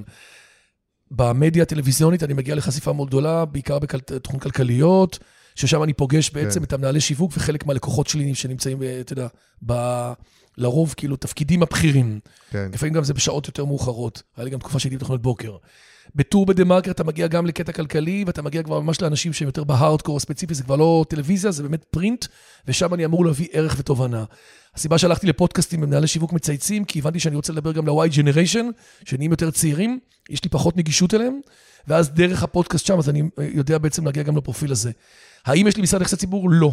האם אני בעצמי מבין באינטואיציות איפה אני צריך להיות כל פעם, ומה הדבר הבא, יש לי עכשיו עוד כל מיני רעיונות קדימה? אז התשובה היא כן. ואני כל פעם עושה תחלוף. פעם הייתי עושה ניוזלטר, היום אני עושה כזה, פעם הייתי עושה טורים. אתה יודע, אני כל פעם מתחלף את הכלים. יש לי מישהו שעוזר לי בחברה, שממש עוזר לי בכל העולם של התוכן, כי זה מצריך פה הרבה מאוד עבודה, וזה טורים, וזה אייטמים, ולפעמים זה מהרגע להרגע, לפעמים גם מביאים לי, אני צריך לעשות ניתוח של השוק. לרוב אני יכול להגיד לך שאני מגיע לאייטם, שלוש דקות לפני אני יודע מה הנושא. שרוב האנשים יודעים את זה יומיים לפני. נדמה לי מהצד, אולי אני טועה, שדווקא בגופי תקשורת אני מכיר שהרבה פעמים יש אקסקלוסיביות, אם אתה שם, הם לא מסכימים, ואני רואה אותך כאילו גם ב-12 וגם ב-13, נכון. גם בגלובס וגם בדה-מרקר, נכון. גם בזה. לא, אז, כן, אז כן. בדה-מרקר אני כבר מחויב לדה-מרקר, בגלובס זה פעם בשנה, אני עכשיו הבטחתי לדה-מרקר שאני רק איתם, כן. ולגבי הטלוויזיה אותו דבר היה לי עם ערוץ 12. יש לי שם, היה לי איתם עניינים, כי באמת הייתי בכולם. ברגע שאתה הופך להיות, יש תחרות מאוד גדולה, הם לא מוכנים שה... הפרשן שלהם יהיה גם וגם וגם וגם, כי בעצם יכולים לפגוש אותך בכל מקום, והתחרות נכון. מאוד אגרסיבית. למרות שהם לא משלמים כסף אף אחד לא, מהם, אם אני- לא משלמים נכון? כסף, הכל אני עושה, מה שבעבר היה, שלדעתי דרך אגב הם צריכים, זה שזה עוזר לך או למומחה או לזה, זה בסדר. שלא לדבר על זה שיש מומחים שמשלמים להם כסף, זה, אבל זה בדרך כלל בתוכנות בוקר או הדברים הזניחים, נכון? כשאנשים משלמים לטלוויזיה. כן, אבל זה פחות בפריים. זה לדעתי יותר ב- בעלי עסקים וכאלה, יותר ופירמות. קשה, אולי גם בעולם הייעוץ, אבל נראה לי פחות בעולמות האלה. אני לא מקבל כסף, הכל אני עושה בעצם אה, אה, כן. פרו בונו. לא, אם צריכים לשלם כסף. נכון, אני. יכול להגיד לך שלפני הרבה מאוד שנים היו איזה שתי תוכניות שלקחו אותי בתור פרשן בתחומים של נדל"ן ועוד כל מיני דברים מאוד ספציפיים, שהרגשתי שזה פחות נותן לי ערך בצד האישי כן. שלי, אז הייתי מקבל שם משהו, אתה יודע, סכום לא גדול, לא, אבל זה איזשהו סכום זה על שנותן לך. ערך, זה לא אומר שלא צריך לקבל כסף בעיניי, אבל זה בסדר, שוק חופשי. אה, אתה אומר, כן. אתה תבקש כסף, יגידו לך אין בעיה, בוא נקרא למשה זיתן, אני לא כן, יודע. למישהו ל- אחר. למרות שאני חייב להגיד לך, להיות סמנכ"ל שיווק של כולם, אמרו לי כבר כמה אורחים, זה לא טריוויאלי. אתה צריך למצוא את הבן אדם, תחשוב, שיש לו בעצם הבנה בכל התחומים, שהוא ורבלי ויכול לדבר, שהוא זמין, או איכשהו מצליח להיות זמין להם, והוא בסוף לא מחובר לרוב, ה, ל, ל, לרוב האנשים, כי כשיש לי אייטם שאני, נושא של לקוח שאני נמצא בו, אני חייב להגיד את זה. אם אני אדבר על תחום הבריאות ואני עובד עם לקוחות בריאות, אני צריך להגיד את זה. אם אני עובד בתחום, אתה מבין, אני מוגבל בחלק מהמקומות, אז נכון. אתה חושב שמה שאתה רואה זה גם אחרי שבעצם ניקיתי את עצמי מכל תחרות, שאין לי זיקה. היה לי רק פעם אחת מקרה אחד, אחד, שעשיתי עם נוגה ניר נאמן אייטם בערוץ 10, על הקוקה קולה של שופרסל. אתה זוכר שהם יצאו. במותג הפרטי? שגם נראה אני עבדתי עם הזה, שופרסל כן. באותה תקופה, עם אשלי בקשי, עשינו מותג איפור, כן. עבדנו אז עם החבר'ה, עם גל שולמן אז היה מנהל מותג פרטי. ואמרתי לה שאני עושה משהו בתחום הביוטי, אמרה, טוב, זה לא קשור לקוקה קולה. עליתי, חברה המרכזית או מישהו שם מתפוצץ מזה, כי פרגנו מאוד לקוקה קולה, זה היה אז טעימה עיוורת וזה היה שוס. ובאותו ערב היה כתבה בוואלה, היועץ הבכיר, בלבל שעובד עם שופרסל, התראיין. זה, זה היה מכה מתחת לחגורה. אני אני ואז- חושב שגם חלק מה... לא יודע אם זה במקרה או לא במקרה, שתראה, אה, מומחה לשיווק, כי גם, אני מודה, גם אני קצת ניסיתי והסתכל על זה. מומחה לשיווק לא כל כך מעניין את התקשורת. הצלחת, תגיד אם זה במקרה או לא, אתה מומחה לצרכנות. נכון. צרכנות כבר מעניין. נכון, אתה צודק. לקחתי מהשיווק את החלק של הצרכנות, כן, ובסוף 90% מהאייטם זה צרכנות. נכון. כי על מה אני מדבר? על מגמה של טבעונים, על חלב כזה, על החטיפים האלה, על שקיות האלה, על המדבקות האדומות, על ה... כל פעם משהו אחר. אז אה, כן, זה בסוף משיק לעולם הזה, כי אני בעצם לומד כל כך הרבה תחומים ביום-יום אז שלי. כמה זה ורבליות וביטחון עצמי ולהופיע מול המצלמה, וכמה זה באמת מומחיות, אתה אומר בשביל זה, זה לא רק להשקיע בלעבוד אה, על האייטמים, זה להשקיע, אני צריך גם לקרוא הרבה, להתעדכן, להיות... אה, ל... אז יש לי מישהו ששולח לי לפני כל אייטם, לרוב, אם זה לא ברמה של רבע שעה מעכשיו, וזה כן. זה לא, איזשהו תחקיר קצר של הנתונים ועל התעשייה, ואם יש דברים חדשים ועל השחקנים וכאלה, כשיהיה לי טיפה את המידע לא יותר... בתוך המערכת שלך. לא, לא, לא, שלי, מישהו שלי כן. שעובד איתי בחברה. אז הוא בעצם מספק לי את הבסיס, והתשובה לשאלה ששאלת, זה כנראה 50-50. אתה חייב להיות עם כושר רטורי, לדבר מהר, להיות רלוונטי ולהבין מהר מאוד באייטם. הסוד הכי גדול באייטם, זה שאתה מדבר back to the question.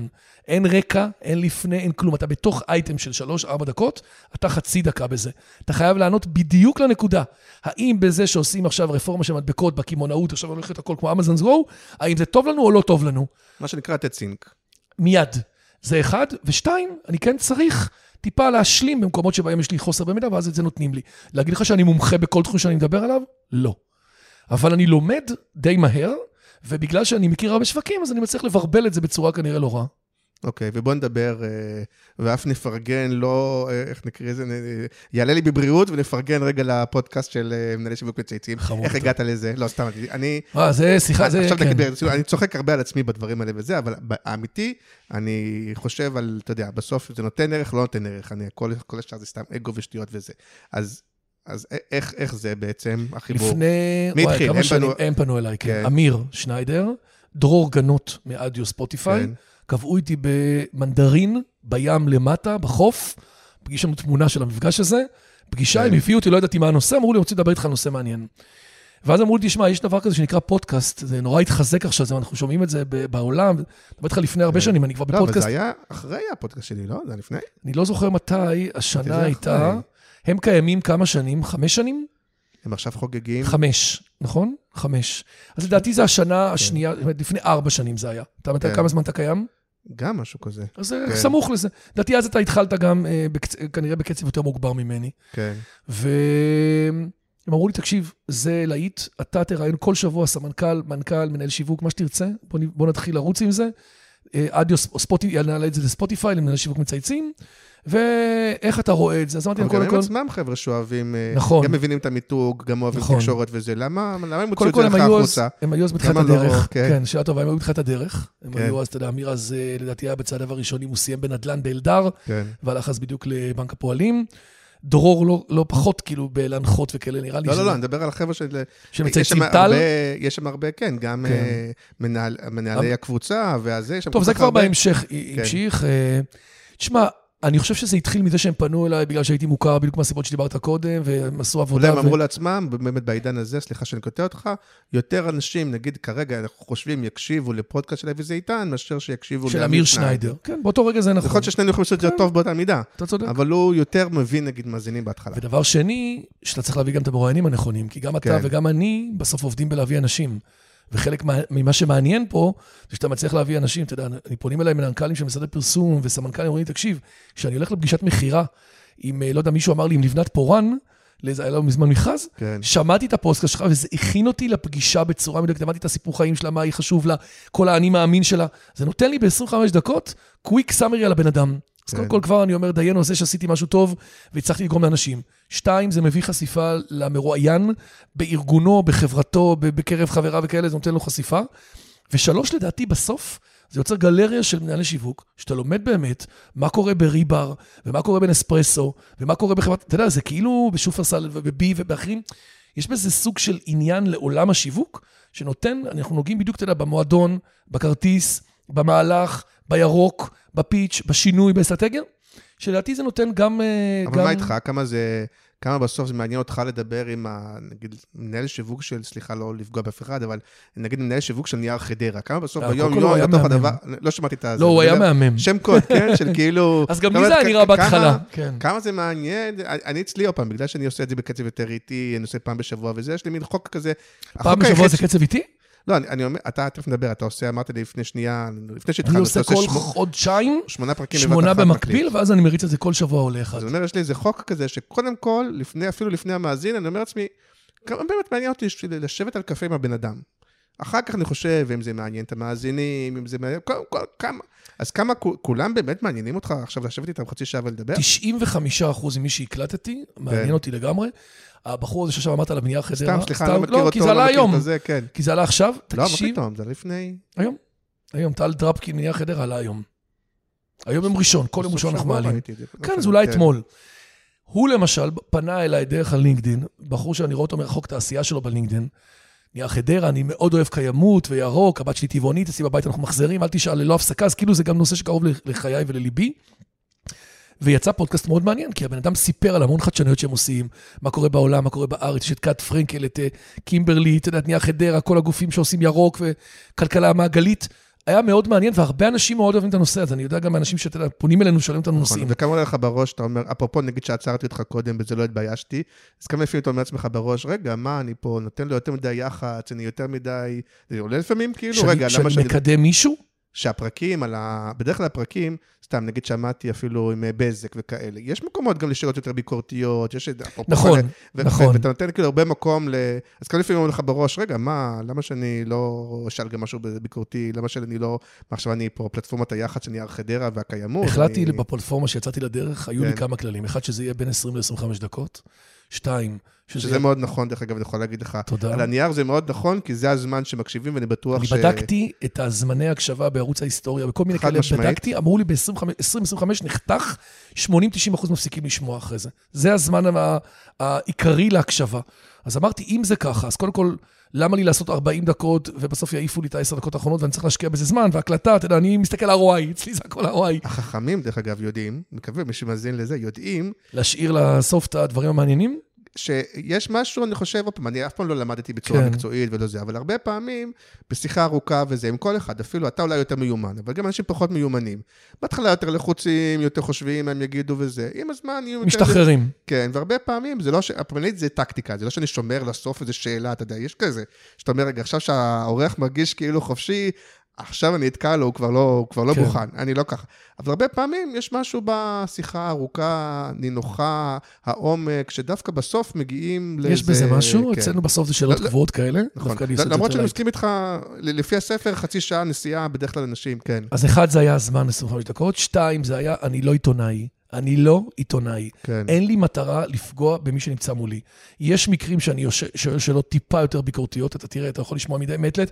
יש מקומות שאני כן תוקף, בעדינות אני קורא לזה, אבל אין לי מטרה לגרום לבן אדם, זה אולי קרה לי פעם אחת בכל הפודקאסטים, שהרגשתי שהבן אדם נורא נלחץ, אפילו לא זוכר מזה, אני זוכר בתחילת הדרך, ואמרתי, אני לא אעשה את זה. כי אני זוכר את עצמי, שמראיינים אותי ומחפשים אותי, אתה מכיר את זה, ונותנים לי כל מיני זוויות ודברים כאלה. כן, קרה? יש מקרים שאנשים כאילו אה, עושים את זה יותר. אני מרגיש כרגע שבאתי לשמוע על הבן אדם, להכיר אותו, להכיר את עשייתו השיווקית, לשאול אותו קצת שאלות שגולשים שואלים, קצת שאלות שאנחנו שואלים. אני מתמקד בארבע, חמש שאלות מקצועיות, ועובר לעוד שלוש, ארבע זהו, שאלות כי- כי גם קצרות. אנחנו לקראת סוף, נראה לי, לקראת הסוף. אני יכול להגיד לך שבאתי, במיוחד עם אנשים כמוך, אמרתי, הוא, הוא באמת איזה דמות שהיא דמות נורא עשויה כזאת, תמיד בטלוויזיה, בעיתון, בפודקאסט, הוא פעם נורא קצר, נורא מיומן, נורא זה. מעניין אותי כאילו קצת אה, לקלף, קצת להגיע לאיזה עומק, קצת...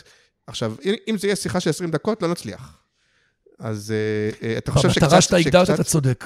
כן, אז אתה חושב שנגיד, טיפה, ואני חושב שגם בשבילך, כי, אמרת גם קודם, אנשים שמכירים אותי רק מהזה, לפעמים חלקם, דווקא זה לא תמיד עושה לי טוב, לפעמים חלקם חושבים כל, מיני דברים, שאני איש מכירות, שאני יהיר, שאני, דווקא לפעמים, הפורמט הזה של משהו שיחה יותר, ארוכה. אולי, אולי יצא ממך גם משהו שהוא... יש בזה משהו, שאתה יכול להוציא מעצמך או לא. הצלחנו? קודם כל, אני חושב שכן, אנחנו בשיחה כן, מאוד אה, כן, כן, אותנטית ונעימה, ואני, אתה יודע, מרגיש איתך מאוד נוח. וגם אין לי בעיה לדבר על כלום, כי אנחנו בסוף, אתה יודע, חיים באותו... אה, כן, אני. מאוד, אה, מאוד נינוח איתך. אתה רוצה קצת שאלות גולשים? מה, יאללה. למרות שראיתי שהצצת. כן, כן, הסתכלתי אתמול בערב. אז תדע לך שבזה כולם מתייצים, אבל לא באמת עושים לייק כדי לשחק אותה שהם לא ראו לפני. כאילו לא ראו. אז אני, כן. אתה רואה, הייתי איתך, פרגנתי גם להוקרה של הטוב של האנשים שהיו שם. לא דיברנו, עוד פעם, לא דיברנו, וזה שרי סימנטוב שאלה, ודווקא זה קודם מעניין. כל, שרי סימנטוב, אני חייב לספר לך עליה אנקדוטה. כן, בלתי נסבלת, נכון? גם לא מוכשרת, גם לא נחמדה. אין דברים כאלה. כן, אבל ב-96, כשעברתי להיות, אפילו לא דיברנו על זה. עד, בדיוק. עד, עד גיל 28 הייתי איש מחשבים. הייתי בצבא בממר"ם, כן. חמש שנים בצבא, ראש מדור, הכרתי את אשתי שם כאלה, ואז הייתי, אחרי הצבא המשכתי עוד כמה תפקידים בתחום המחשבים, זה היה נורא מבחינתי, נורא. כי אני איש של אנשים, הייתי צריך לעשות סקריפטים, מנהל אה, פרויקטים מחשובים, זה היה זוועות.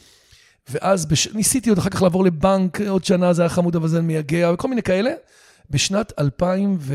אה, ב-1996 בסופה, שאשתי הייתה חודש לפני הריונה, התקבלתי להיות תקציבאי בפוגל לוין, הכרתי מישהי בתואר שני בתל אביב, למדתי MBA, שעבדה תקציבאית בפוגל לוין, הביאה אותי לצביה פוגל ולדוד, רעיון של 20 דקות, חצי שעה, היא אמרה לי, חכה שנייה, היא הכניסה אוטו, אמרה לי, התקבלת. עכשיו, אתה מחזיר את האוטו, אתה מתפטר, אתה עוזב את כל הצוות שלך, את הכל, ובא באוטובוס מהרצליה לנמל בתל אביב, להיות תקציבאי ב-5,000 שקל. גם אם עברת את צביקי, אבל זה. תקשיב, זה היה מטורף, וזה היה חוויית חיים, הייתי שם שלוש שנים, ושרי הייתה המנטורית שלי. בעצם הייתי יושב עליה. כל בריף שהייתי מקבל, הייתי הולך לשרי, לא הבנתי, אז כלום, באתי עם מחשבים, אני אומר לך, כן. תסבירי לי, תש... עכשיו הייתי מטריף אותה. עד שהיא לא הייתה מביאה לי את הסלוגן ואת התוצר. ואת... עכשיו, עשיתי את הקמפיינים בוורד הגליל, ודייט קולה, ודורסל וכאלה. היא הייתה מנטורית. וברבות השנים למדתי עוד יותר להעריך אותה וללמוד ולהכיר שהיא גם בן אדם מיוחד שנורא לא מתאים לעולם הפרסום באופי שלו, גם טובת לב וגם מוכשרת מאוד. ועל הרצף הזה בעצם עבדתי, ואז עברתי לתמיר כהן שלוש שנים, ומשם התקדמתי. אז בואו נחדד את השאלה, כי אוהב- זה באמת, כן. אה, א', קודם, מי שלא, אני אני מרשה לעצמי להגיד כאלה דברים רק בצחוק, כי שרי היא חברה והיא סופר מוכשרת, והיא התארחה לפני כמה פרקים. נכון. אבל באמת אין הרבה אנשים כמוך, שבעצם היו באיזה שלושה צדדים. כלומר, היית גם במשרד פרסום, גם צד לקוח, וגם יועץ. היועץ. כן. אז רגע, בוא נראה איך היא קראה לזה. אז החלטת לחצות את הקווים, לעבור מפרסומה למפרסם, ואחר כך עמדת היועץ. כמה אתה מחויב לתהליכים בהם אתה יועץ? מה מקור האנרגיה הבלתי נדלית? ואת מי אתה מדריף, מטריף בתחילת הדרך בפוגל, זה כבר אמרת. אבל באמת, א', מעניין אותי הדבר הזה, הפרספקטיבה הזאת, שמה מה כאילו כן. למדת, מתחיל מזה. מזה שהיית בשלושת המקומות, יש משהו שאתה אומר, רגע, בגלל שהייתי גם וגם וגם, מה בעצם אני בפרספקטיבה יודע לראות ולהגיד? אז יש לי יכולת אה, התבוננות מאוד אה, ריאליסטית למציאות. אני לא עושה, אני מאוד אופטימי, כמו שאמרת, באנרגיות, אני נמצא בייעוד שלי, אוהב את מה שאני עושה, כן. ולכן אני גם, יש לי אנרגיות בלתי, כי זה לא נגמר, כי אני אוהב את זה, אני לא מרגיש שאני עושה משהו של פשרה, אני לא בא לעבודה בכורח, לא מבאסים אותי הבוסים, ואין לי שום כן. תסכול. וכיס- אז אני נמצא במקום הטוב אבל. מלא דברים, עומס המון כן. המון דברים. עומס, אבל עם עומס. אני מסתדר, עומס אני. יודע לג'גלל.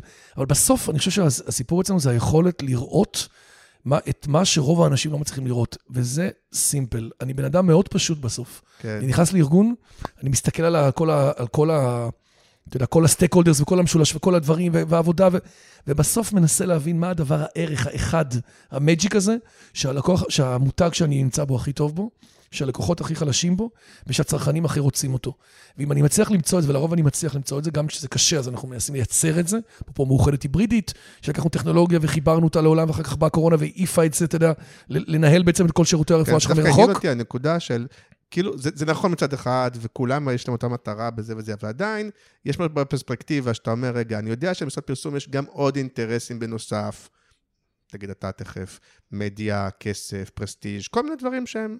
וללקוח לפעמים יש, שלא לדבר על מנהל השיווק, יש מנהלי שיווק שמעניין אותם גם נכון. הצלחה, יש כאלה שרוצים להתקדם לתפקיד הבא, יש כאלה ש... יש כל מיני אינטרסים, ליועץ יש כל מיני אינטרסים, אז דווקא הדבר הזה מעניין אותי, החיבור הזה של לדעת להסתכל, והיית בכל המקומות האלה. אני, אני חושב שבסוף זה סוג של אנרגיה שיודעת לחבר את כל האנשים האלה למטרה אחת. תגדיר לי משימה, אני אדע להוביל אותה ולקחת את כל השולחן הזה לכיוון המטרה.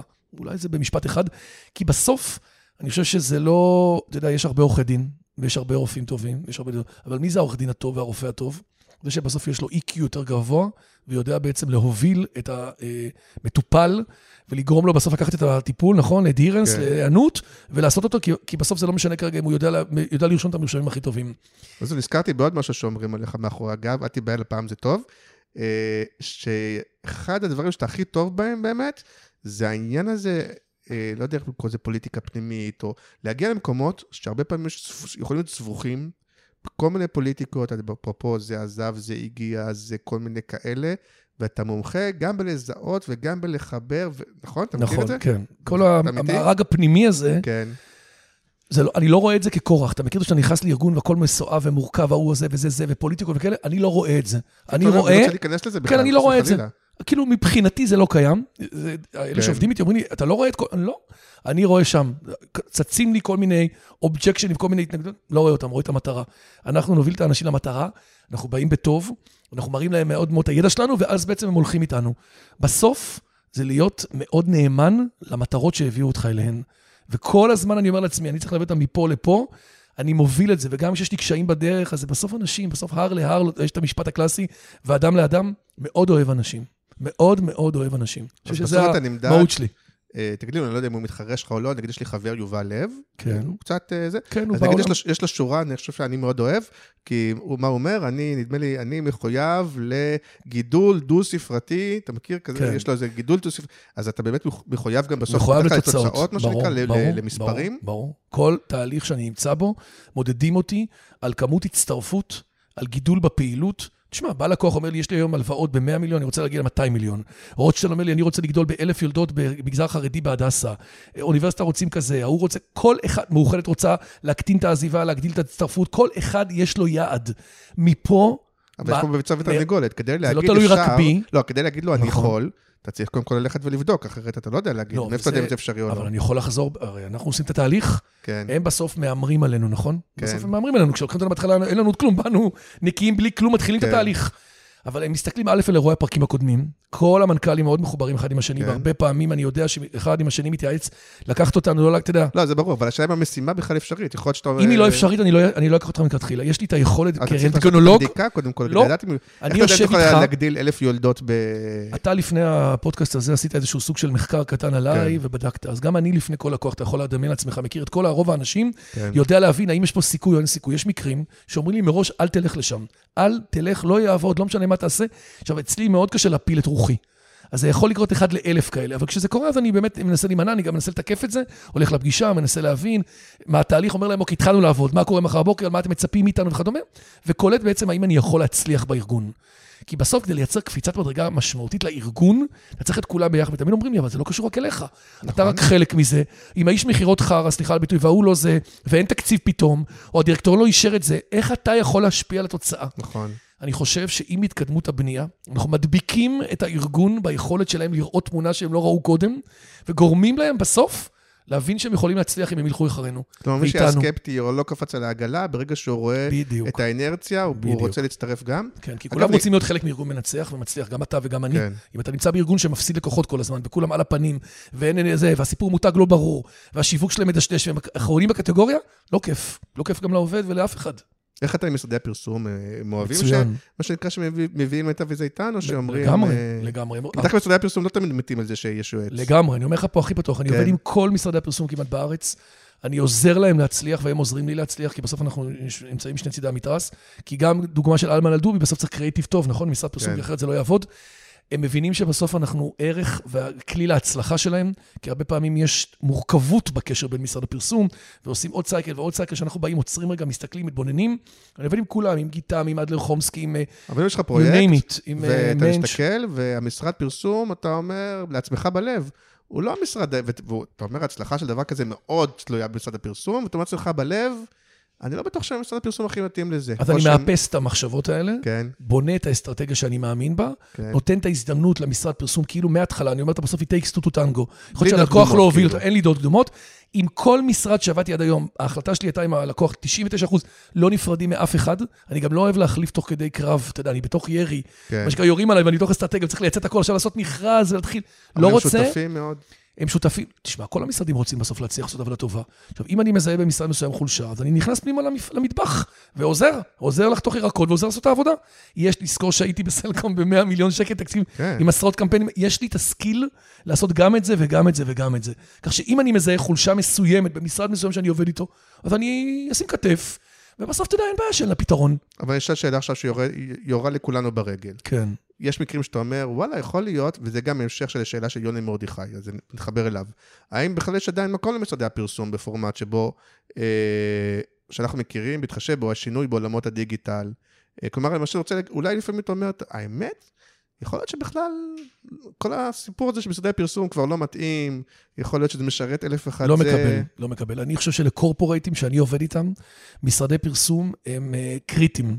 קורפורט כמו מאוחדת, שיש לו תקציב של עשרות מיליונים, אתה יודע, ואין כן. סוף בריפים ואירועים, ומנורה מבטחים שאני עושה שם, עכשיו סיימנו שם תהליך על ה... ועוד הרבה אחרים שאני עובד איתם, וגופים גדולים שעבדנו איתם, חייבים משרדי פרסום, הם לא יכולים להיות מטופלים, לטעמי, מהתנסות של הרבה מאוד שנים, להזכירך, גם הייתי בסמסונג, והיה לי בוס, קראו לו אילן בן דב, שלא רצה משרדי פרסום, היינו צריכים לעשות רגע הפרדה ולהביא קריאיטיב וכדומה. ברבות הימים הראיתי שארגון כמו סלקום, שהייתי אז בזמן שהיה תקציבים גדולים, גם היום אני חושב שעדיין זה לא מעט, ועוד אחרים, המשרדי פרסום מאוד מאוד מאוד מתאימים להם, הם צריכים למצוא את המשרד שמתאים להם, ל-DNA שלהם, לסקילים שלהם, לניסיון, ואתה יודע, לדברים שעשו. עכשיו, אני חושב שיש גם מקום בעולם, זה לא, בלי קשר לזה, אתה יודע, SMEs צריכים יועצים, אז הם יכולים לקחת יועץ עם איש קריאיטיב, לבנות לעצמם לפעמים צוותים וכדומה, זה גם יכול להיות מוצר רלוונטי. אבל האם משרדי הפרסום, מה שנקרא what was was was was, התשובה היא לא. לחלוטין יש להם מקום. נאות, אני כן גם לפעמים נכנס שם במקומות שיש לקוחות שלא רוצים משרד פרסום, וזה גם בסדר. זה בסדר, כי הם נכוו, כן. או שיש להם חוויה לא נעימה, או שהמנהל שיווק חווה משהו אחר, ואז הוא בא עם תפיסה שאומרת, אני לא רוצה גדולים, לא אקבל שם יחס, הם לא מספיק טובים ולכן וכדומה. איזה איש קריאיטיב מבריק לידך, שלפעמים אתה אומר, תקשיבו, עזבו אתכם, אני אביא את, לא יודע, יש לך איזה מישהו שאתה עובד איתו? קודם כל, אני עובד עם לא מעט אה, כאלה, אני עובד עם יונתן סטירין. נגיד, אני אביא, סבבה, נגיד סטירין שהוא מלך, הוא מלך. גם אני רוצה להביא אותו יום אחד, שאתה אומר, אתם יודעים מה, עזבו אתכם, בואו נביא את סטירין, נפתור את זה רגע, יש אז תשמע, יש לי, שלושה, ארבעה כאלה, יונתן סטירין, אייל גור, יש כמה כאלה שאני עובד איתם כן. כפרילנסרים. לפעמים הם יכולים לעזור לי. לעזור לי בלקחת את האסטרטגיה שאנחנו בונים, ולהפוך אותה ל implementation, אתה יודע, של image, תמונה, כן. סרטון. הנה, למשל, עכשיו עשינו תהליך בעזר מציון, תהליך של לעשות אה, אה, מח עצם, אתה יודע, זו פעילות כן. מדהימה, למגזר כללי, כי הם היו עושים אותך... אז לקחתי כן. את יונתן, בנה סרטון, עשה עבודה מהממת, וזה עבר בעצם את כל ה board של הלקוח, שזה לא היה טריוויאלי לאשר מהלך כן. כזה. זאת אומרת, זה עוזר לי. עכשיו, יונתן נכנס כאיש קריאיטיב שם, ויעשה את העבודה כבר כפרילנס. זאת אומרת, אני יכול לעשות את ההכנה עם חלק מהאנשים האלה הרבה פעמים. תראה, אם אני מגיע למשרדים גדולים שאני הבאתם עכשיו, במאוחדת אנחנו עובדים עם ברמן, הוא עושה עבודה מדהימה, אתה יודע, עבדנו עם בן מושכל, עכשיו בדיוק הוא מסיים. כן. ועם המאירי, עם ליאור, והם אנשים מאוד מוכשרים. עכשיו, יש להם עומס בלתי, כמו שלי יש 20, להם יש 200 לפעמים. נכון. אז אני מבין שהרבה פעמים בתשומות אני צריך טיפה להביא אותם קרוב אליי, כן. אבל אני יודע לייצר. אז עוד פגישה ועוד כוונון ועוד תיקון, בסוף מגיעים לזה. אפרופו אייל גור, שהוא שואל, ובאמת נהיה לך פתאום איזה מיני מומחיות כזאת בעולם הרפואה, נכון? נכון. אני, אני אצטט את השאלה שלו, כי כן. כן. על זה הוא שואל. אה, שאל אותו על שיווק ברפואה. בשנים האחרונות אה, הענף עבר הרבה, בסוגריים גילוי נאות, בהדסה ובמאוחדת ועוד כמה עובדים עבדנו ביחד. זה אירוע שמשפיע על החיים של כולנו, אז אתה רוצה לדבר רגע, כי זה בכלל נהיה חם אז אני חייב להגיד לך. שאת השאלה שלא שאלת אותי, אני אשאל אותי. כן, איתך? כן, כן, מה, אם עכשיו היית מסיים מחר את הייעוץ, ומחליט שאתה הולך להיות בכל זאת שכיר חזרה, לא יקרה, בסוגריים, היית חוזר להיות לקוח. כן. לאיזה תפקיד היית חוזר? אז הייתי אומר לך, אחד בלבד, מנכ"ל בית חולים. וואלה. זה מה שהייתי בוחר, אם הייתי עכשיו עוזב את עולם הייעוץ וחוזר להיות שכיר. מנכ"ל בית חולים. למה? אפרופו לדבר בסינק, הוא כבר יודע לדבר בכותרת, כן? כן, אז יש פה לי את הדסה שאני. מלווה אותו, כן. והייתי בסורוקה, והעמק, ומאיר, באמת הרבה מאוד בתי חולים וחברות תרופות, כן. עבדנו עם נובו נורדיסק ויאנסן ו-MSD, וכללית 11 שנים, כל הזה שלהם, ומאוחד. נהיה התמחות בוורטיקל הזה שקוראים לו רפואה. תקשיב, זה עולם, מירן, אתה גם קצת נגעת בזה, אני יודע. זה עולם מרתק. קודם כל, אתה משפיע על שירות של מבוטחים ומטופלים. כן. אתה מטפל בלהביא, נגיש, להנגיש להם את השירות, אתה משפר תהליכים, הרי מה אנחנו עושים? תהליכים אסטרטגיים שבסוף משפיעים על השירות, על קבלת הנתונים, על לעשות את השירות, נניח ההיברידי הזה, עד הבית, יותר מהר, מותאם למבוגרים, אתה יודע, בטכנולוגיה זה בכלל מסוימת, עולם שעד לא מזמן בכלל לא נתפס כמו שצריך לתת שירות. אתה לא מאמין. יש אנשים חולים, אין להם ברירה, הם יבואו, הרופאים, זה הזה, הם צודק. יטפלו. אה, הרב- אבל השוק נהיה קשוח, ויש תחרות. זה מתחיל ביולדות שמכניסות כסף. אתה יודע, כן. כל יולדת היום זה 13,000 שקל, ואם זה קיסרי זה 20, ואם זה פג זה 120. כן. וקופות חולים זה כמה עשרות אלפי שקלים כל מבוטח. ומבינים שבסוף זה משחק סכום אפס. די, אנחנו הולכים או לקופה הזאת או כן. לקופה הזאת. בדיוק, זה או זה או זה, אם אתה לא הציית אצלו, אז גם אני באתי אחד ואתה הוספת לעצמך אחד, ואם בבית חולים עברתי למקום אחר, אז כולם מתחרים על החוויית לידות ועל התדמית שלהם, אתה יודע, ועל כל השירות ועל המוצרים ועל הרופאים, נכון? והגעתי למסקנה שזה תחום מרתק, שעד לפני כמה שנים לא היה זקוק לשיווק, בטח עוד טרום כללית שהיה תחזור לחוק הבריאות, שבכלל כולם היו באים לשם, וזה היה 80 אחוז נתח שוק, אבל כשבעצם השוק הזה הפך להיות תחרותי, ואנשים התחרו, כאילו, ורגולציה אה, שהשפיעה עליו. והרבה מאוד אה, מדדים של משרד הבריאות, נכון, שבודקים את האיכות הרפואית שלהם, כן. ומשווים אותם כל הזמן לקטגוריות, נהיה תחרות. וכשנהייתה תחרות זה נהיה מעניין, כי פתאום הם השתפרו יותר, יש להם עוד הרבה עבודה, אבל הם השתפרו יותר, וזה נהיה הרבה יותר אה, סקסי ממה שהיה כן. נתפס כזה קופות חולים. כשאני אני התחלתי אגיד להיות לך מה יועץ... לדעתי אה, התחום הבא אחרי הבריאות כן. שהולך להיות, והוא היום לא כזה, החינוך. לא? המכללות, לא עולם מכללות. החינוך.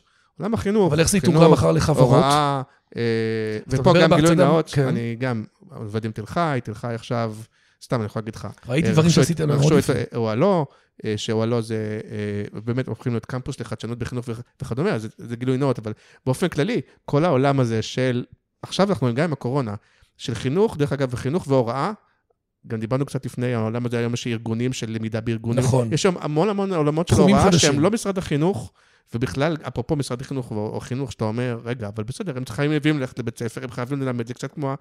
כל עולם החינוך וההוראה, לדעתי, אחרי הבריאות, גם יעבור איזה סוג של... שלא משהו לדבר על מאוד מעניין. האנתרופוסופי ועל כל מה שקורה כן, בכפר כן, זה- הירוק, זה ובתי ספר, אתה יודע, יותר דמוקרטיים. והקורונה מאוד הציפה את זה נכון. שהחינוך הוא גם נמצא ב, בעבר. בפיגור, נכון. אז זה גם דבר מעניין, מעניין. אבל נסתכל על זה. יאללה, כן. אפשר לחשוב על משהו משותף, מ- מירן. נסיים עם גלעד שניידר, המתוק מאוג.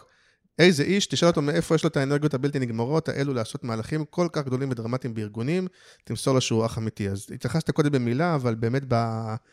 באנרגיה, כי שוב, אני, עוד פעם, סליחה שאני אומר לעצמי, לפעמים, אני אומר, בוא, די, כאילו, אין לי כוח לפעמים. כן, אני יודע, כל מכיר כך את הרבה זה. דברים, כל כך הרבה...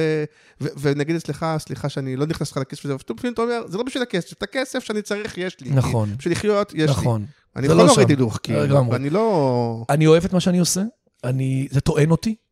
מעט מאוד אנשים שאני מזהה בלקוחות וכאלה מרוקנים אותי, מעט מאוד כאלה, ואז אני יודע למנן או לא לקחת או לא כן. להפסיד, אני מזהה מאוד מאוד אנשים שמרוקנים. יש לי, יש לי כפתור מאוד ברור, וכשטוענים אותי אז אני עף, אני עף, אני, שת, אני עושה שיתופי פעולה, אני נותן ללקוח הרבה מעבר, אני מחבר אותו, אני עוזר למנהל שיווק בכלל באופן אישי, אתה יודע, עבורו. ובאמת אוהב את התחום שאני נמצא בו, כמו שאמרתי לך קודם, זה לא אמירה שמלצית, אני באמת, חיצוניים, נגיד, אני חושב, נדמה לי שאתה עושה ספורט. אני עושה הרבה ספורט. או- זה גם דברים יוגה. שלפעמים... כן, זה גם. נכון, לא? כשאני מרגיש שאני זקוק, אתה יודע, קודם כל בסוף אנחנו המוצר, נכון? גם אתה כן. וגם אני. אז אם אני מגיע עייף ולאה וגמור ושחוק ללקוח, זה, ש... זה החוויה שאני מביא. אז למדתי לטעון את עצמי לא אצל הלקוח, אני יכול להיות, להיות חבר שלו, אבל בסוף יש לי איתו יחסים של, במרכאות של עובד מעביד, נכון? אני בסוף כן. צריך לספק לו. כן. אז אני צריך לעשות ספורט, ואנחנו צריכים להיראות טוב, תמיד צוחקים עליי, אפרופו איך אתה רזה ועניינים. אז אני? עושה יוג, לא, אומרים לי, אתה יודע, בן 50 ואני... קנאים. אני עכשיו 53 כבר, כן. אז אני בסוף צריך לעשות ספורט, ולעשות יוגה, ולמצוא, לקרוא את הספר הטוב, ולעשות חופשה עם המשפחה, כן. וזה בסוף ממלא אותי, ואז אני מגיע ללקוח ב-100%, שאני בבטריה 100%, אז אני יכול לעוף. ואז אני נהנה ממה שאני יכול לייצר. אז נקנח בשאלה שאתה תמיד מסיים איתה לדעתי, ואז גם אתה לא תצא יאיר, כי אתה נסיים בזה שאתה לעצמך תיתן את זה שאתה, נכון, אתה תמיד בסוף אומר, רגע, דבר איתי רגע, איזה כישלון, משהו שלא הלך, משהו שהוא... אז תן איזה משהו שאומר, הנה, בסדר, דיברתי, זה, זה, אבל הנה, לפעמים לא הלך, וואלה. זה... אני... פרויקט, לא- משהו כן. שעשיתי שלא... כן, משהו שאתה אומר, תשמע, אני טוב, אני זה, הכל, לא תמיד זה הולך, אין מאה אחוז, אין מה לעשות. אז לפני, אני, כמה, אמרתי לך, מ-2007, ב-2007 או ב-2008, עשיתי פרויקט עם בחור בשם ערן רולס מקסים ממרכז הבנייה הישראלי. כן, אתה מכיר אותם? הוא, יש לו את כל, המת... את כל ה... הם עושים תערוכות בתחום הנדל"ן. כן, כן. וערן היה חבר הנהלה באיגוד השיווק, ונורא רצה שנעבוד ביחד, ועשינו תהליך אסטרטגי. מהמם. ובסוף התהליך הזה, הוא לא רצה ליווי. הוא אמר לי, זהו, אנחנו נסיים פה, ואני כבר, אנחנו נעשה את זה לבד בעצמנו. הבנו את הקונספט, מתחברים, עושים. וברבות הימים הוא מאוד התבאס עליי. אמרתי לך, זה מהעסקה שעשיתי קודם, ובעצם כאילו נהיינו, אתה יודע, מאז כאילו קצת התרחקנו יותר, והיינו אז בקשר מאוד קרוב, כי הוא הרגיש בסוף שעשינו תהליך והיה המון רעיונות, אבל בסוף הם לא הבשילו לכדי יישום. ואני צר, מצר על זה. האמת היא שאף פעם לא ניקיתי את זה איתו, אולי אני צריך לעשות את זה כן. בהזדמנות, אמרתי פעם אני אעשה את זה איתו. וכאילו לכאורה, הטיפ שלי לכולם, אל תעשו חצי עבודה, בדיוק כמו מנהל שיווק, לעשות את כן. החלק של היישום, של המידענות והשכל והרעיונאות, יש אין סוף רעיונות. העולם הזה מלא ברעיונות וביצירה. אבל היום יש לך חוכמה- 100 מ-100, אמיתי כאילו? איך? היום יש לך היום, 100 מ-100? היום אני יכול להגיד לך שיש 95, 98, כן. כי אתה יודע למה? כי אני גם עושה את התהליך של הרעיון המאוד ברור. כן. אנחנו נורא מעמיקים ומתחברים לארגון בעבותות כאלו, שאתה יודע, בסוף זה שכל והתאמה. זה בסוף צריך להיות מותאם אישית, ולעשות את זה באופן שלא עשו עד היום, כי אחרת לחזור על מה שהם עשו זה לא יעזור. כן, אחוזים מאוד גבוהים, אני יכול להגיד לך את זה ב- באמת במקום, אה, אה, בצניעות, כי אנחנו נורא מחוברים, יש לי גם אנשים טובים שאני עובד איתם, הם עובדים איתי כבר הרבה שנים. בחור בשם דן מרום, שכבר איתי אה, עשר שנים, תותח, הוא, אתה יודע, דוקטור בעברית. בזמנו טל חן, אתה מכיר אותו, שהיה בראובני, אז עבדנו ביחד, נבו, כן. שרון ישראל, כאילו, אנשים שאני רץ איתם למרחקים ארוכים, והם אה, מאוד גיפטד, וכן, אז יאללה, שימשיך להצליח. תודה רבה. ותודה על הכנות. ועל הסבלנות והפתיחות. אה, ו- ואתה גם נמצא, ראיתי שאתה זה, אתה נמצא גם בקבוצת, גם בקריאיטיב פרסט. לגמרי, אחלה קבוצה, רוצה, ואני- אה, הנה, לשאול, שראיתי את אה, ההערות אתמול. כן, אם מישהו רוצה לשאול עוד משהו, או להעיר, או להיכנס, או מה שרוצים, אה, מוזמנים. אז אה, תודה רבה, תודה. תודה. שיהיה לנו המשך שנה טובה. יאללה, ביי ביי. רדיו.